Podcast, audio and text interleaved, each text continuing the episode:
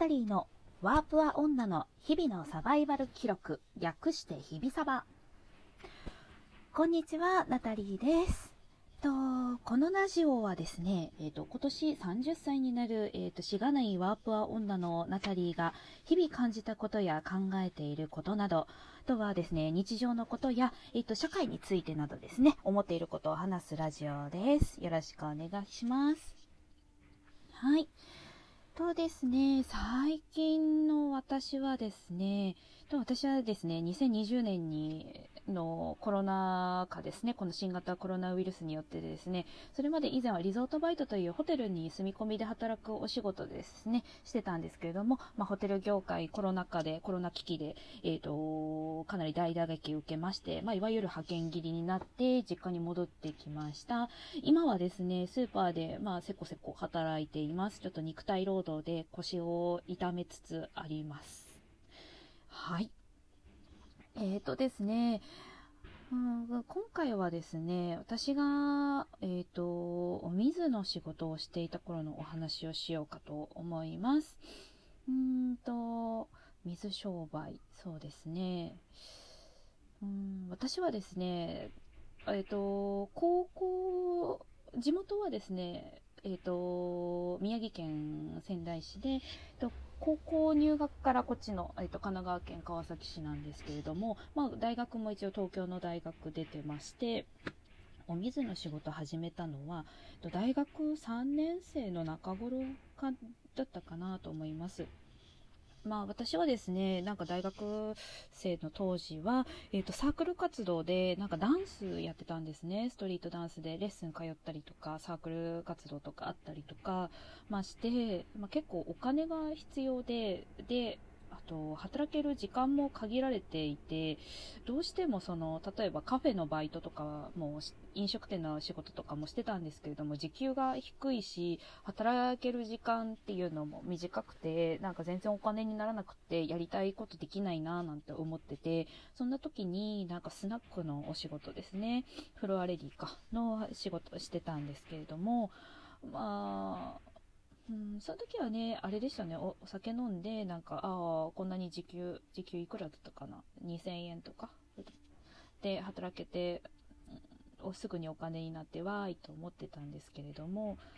まあ、社会人になって、えー、と働くようになって、でもやっぱり非正規雇用だったので、まあ、そんなに、まあ、日々のその光熱費とか家賃とかでもうお金なくなって自分の好きなことをするためのお金が残らないと思って、手元に残らないと思って、そのお水の仕事始めたり、また復活してやったりもして、うん、ダブルワークでもやっぱりこう散財しちゃって、逆になんかそのお水の仕事ってすごくストレスフルというか、綺麗、楽で綺麗かと思いきや、対人間の仕事なので、しかもその普通の接客業とも違って、男性がその、えっと、女性のそのキャストに対して、やっぱ恋愛感情とか、疑似恋愛とか、なんかそういうものを求めてくるから、すごく高度で、すごくストレスフルな接客業だったなと思います。うん。そう。と、そうですね。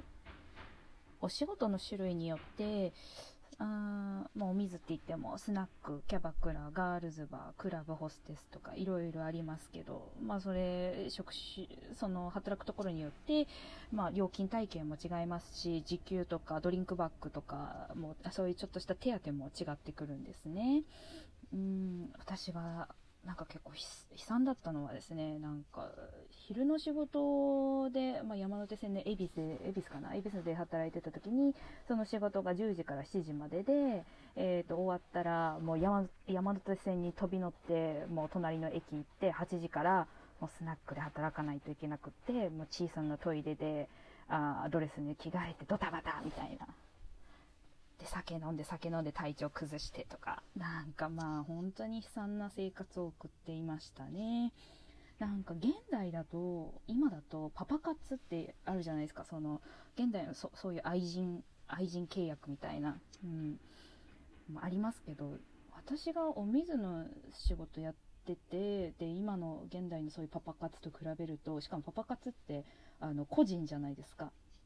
でそういうお水だとお店が仲介仲介するのであのマージンはやっぱ取られるじゃないですか。お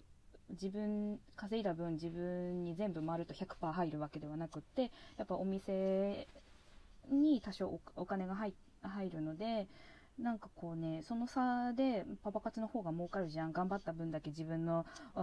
利益になるじゃんと思うかと思うんですけどでもねお店が仲介するっていうのは逆にお店に守られている部分もあったのかなとも思っています。なんか過度なサービスを要求してくる人とか、なんかそういう交渉とかね、うん、してくるお客さんとかもいるから、そういう人がいるのを多少こう、うん、お店側も守ってくれる。だから、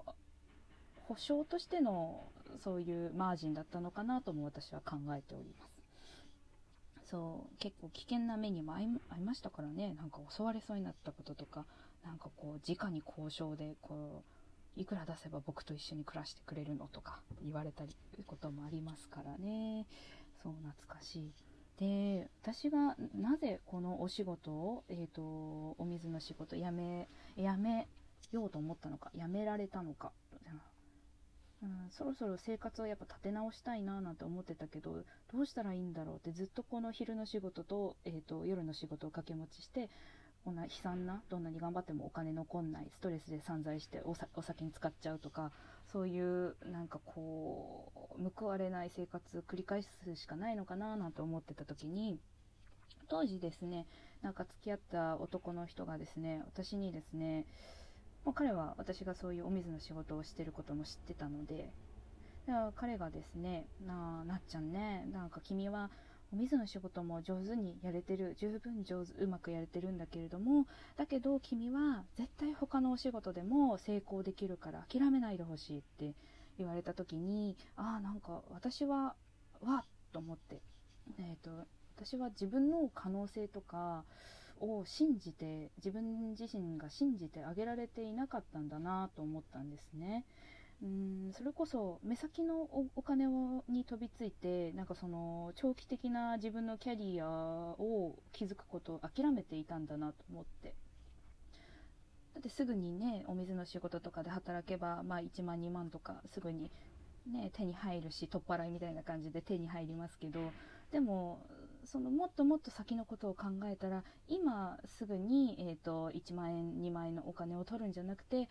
うんなんかこう普通の時給のお仕事でもいいからギリギリのところバランスで、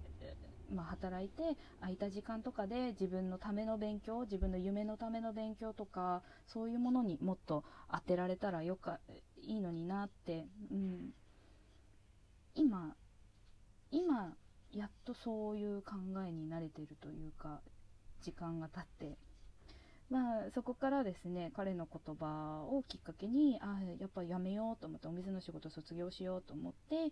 まあ、国の求職者支援訓練の制度とか使って、まあ、ウェブデザインとかディレクションとか学んだりとか、その後、やっぱ海外行きたいなと思って、まあ、リゾートバイトっていうホテルに住み込みのお仕事して貯金をして、えっ、ー、と、ワーキングホリデーで私はオーストラリア行ったりとか、あとは、そうですね、ちょっとアジア、アジアで就職しようかななんて思って、フィリピン、タイ、とマレーシアとかいろいろ回ったりとかしてました。うん。そう、なんか私は自分自身がもっとできるということ、今何もできなくても、えっ、ー、と、ちゃんと積み重ねていけばものになるとか、えっ、ー、と、身につけて力に、力になる、自分の武器を手に入れられるぞていう、その自信がね、なんかなかったんだなって思っています。私は特に得意なこととか、人より秀でたこととかもなかったので、なんか、だから誇れるものがないから、自分の若さとか、そういう年齢的な若さとか、見かけな、うんまあ、体とかでね、なんかそういう、まあ、綺麗に見せることで、そうこれでお金になるなら、ああ、いっか、なんて思ってた時期もあるんですが、そうではなくってですね、なんかやっぱり、そういう若さの資本っていうのも、あの